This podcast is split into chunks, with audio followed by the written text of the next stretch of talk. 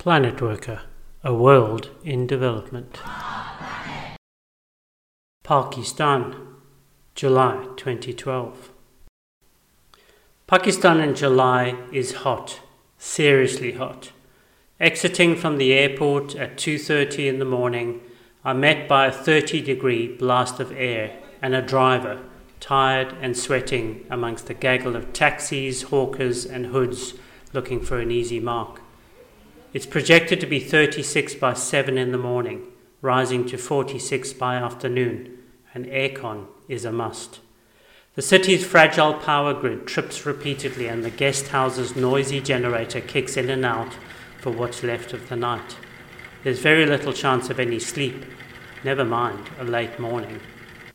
Hours later, I'm groggy from the combination of heat, travel, and a restless night and strong early morning coffee becomes a necessity. Food in hot climates can be a danger, and any contamination can put you out for days.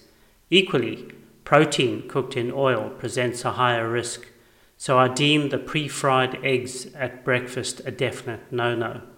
I bemused the kitchen staff and a few other guests by giving elaborate instructions for two hard boiled eggs and two slices of toast as my choice for the week. No matter, I'm satisfied and healthy, and a couple of days later notice that hard boiled eggs are suddenly very popular as other guests follow suit. Security concerns shape almost every aspect of daily life in Pakistan. City roads are blocked with concrete barriers, buildings surrounded by barbed wire fences, police and military with guns are everywhere and no one seems to hang about. I learned that on the street the key is to keep moving, not be conspicuous, and look as if you have a reason to be where you are or where you're going to. Most importantly, rely on the knowledge, advice, and accompaniment of your local contacts. My colleagues at the Pakistan office are an impressive lot. Last year, they won the Global Corporate Award for Team of the Year, and I can see why. They're hardworking, committed, urbane, and smart. A can do culture pervades, and they're not too concerned about cutting a few corners to make things happen. A number of visitors have arrived for a series of meetings, and they're genuinely appreciative of our visit. There's also poignant history in the air. Two of the participants in the meeting are previous directors of this office, and together with the current incumbent, we have 10 years and three generations of leaders in the same room. Among the delighted banter and photos, memories are bittersweet. One of them experienced a lethal attack by insurgents on a satellite office under her management, with the resultant death of three staff.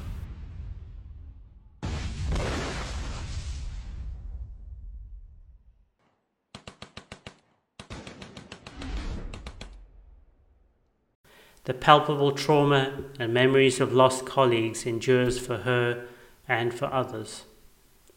The briefing gets underway, and it's quickly obvious how terribly challenging this country is. First up, Pakistan has endured a string of national disasters in recent history that defy credulity.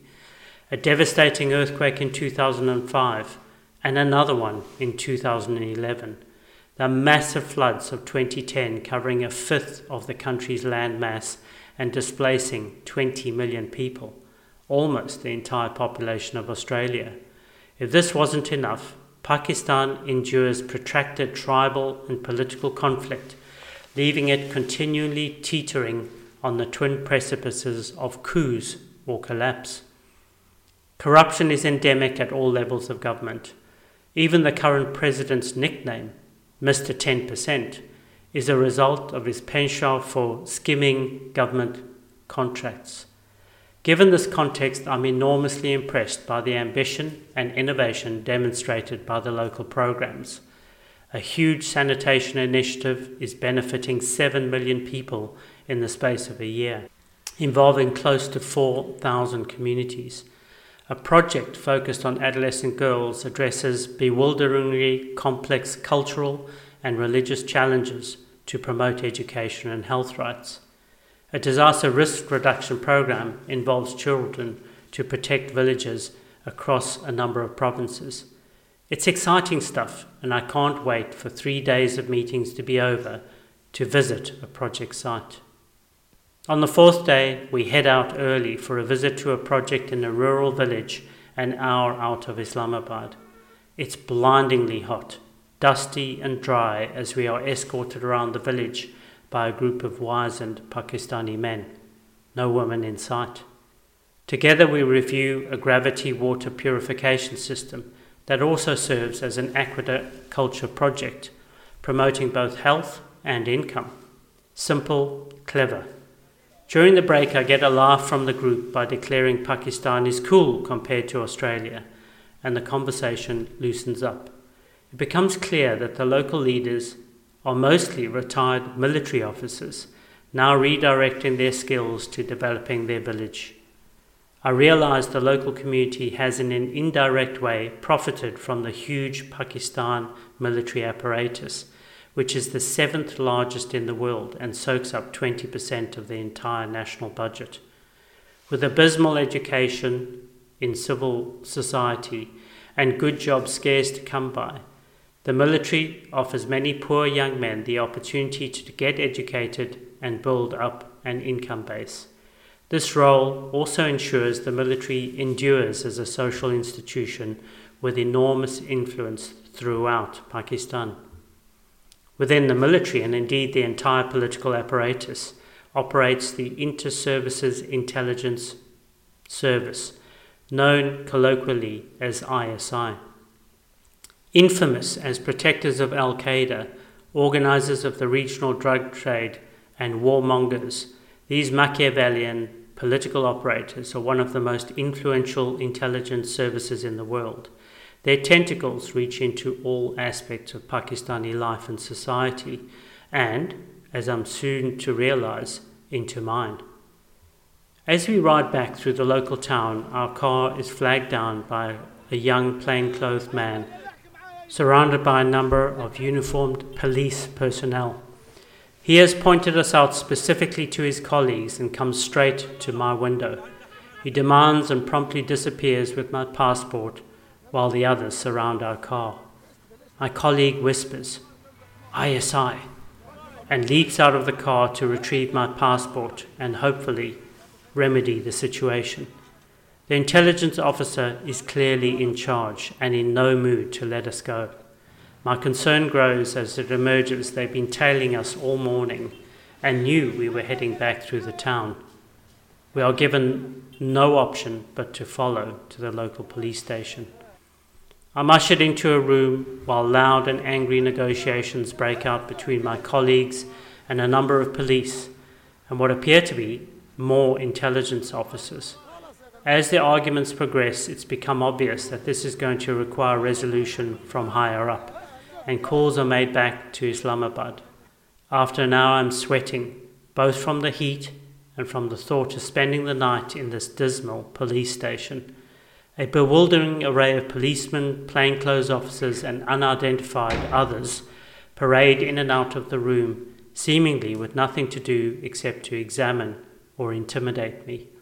I'm briefly interrogated on my travel permissions, passport, reason for being in Pakistan, and my organization, politely, forcefully. I'm acutely aware of a backstory to the sensitivity. A year before, one of ISI's most infamous protected assets, Osama bin Laden, was assassinated by a crack US military squad inside his family com- compound in Abbottabad in the hills of KPK province on the northern border. The assassination mission was captured in a Hollywood style movie, but the story of how he was found and identified is famous amongst the NGO community and has profound implications for NGOs operating inside Pakistan. The story goes that a CIA operative inserted himself as a doctor in an NGO children's vaccination program and used DNA samples from those using the services to track a bin Laden connection. According to this story, bin Laden was identified by the DNA of two of his children who were vaccinated, leading to the daring assassination attempt. Even if the story was hard to believe, ISI were furious at the killing of their prized asset on Pakistan's soil, and so started a campaign of suspicion and intimidation of international NGO workers. I may just be the latest in their crosshairs. In between, my wife calls and we have a surreal conversation on family and domestic matters, while those in the room try too hard to be inconspicuous while listening in. After 90 minutes, I'm getting more anxious and I'm ready to call in help when some news comes in. Intelligence and police in Islamabad see no reason to hold me any longer. Good news, but no one in the station wants or can take the decision to release me. Who can? It turns out we need the permission of the district police chief, though no one seems to know his whereabouts. A colleague rushes off and tracks him down at the local court and he issues the release order by phone. I'm in a car in a second, clutching my passport and cooling down as we race back to Islamabad. I'm surprised as my local colleague starts apologizing profusely for the incident, embarrassed by his countrymen and worried for me. I assure him I'm relieved and thankful, but I don't think he believes me. We debrief later in the office and I convince him I'm fine. I reflect on my visit that evening and decide that I really like Pakistan. It's a complex country with enormous political and societal challenges, but also a resilient and interesting population and culture. People can and do make a difference here. At three the following morning, I'm tense as I go through the airport formalities in my departure, wary that the watchful officials may pick me out. I have my phone ready to dial for help as a precaution. At last, I reach the front of a very long line. The passport official gives me a big smile, hopes I have had a good visit, and mock orders me to please visit Pakistan again. Now, there's an official invitation I can't refuse.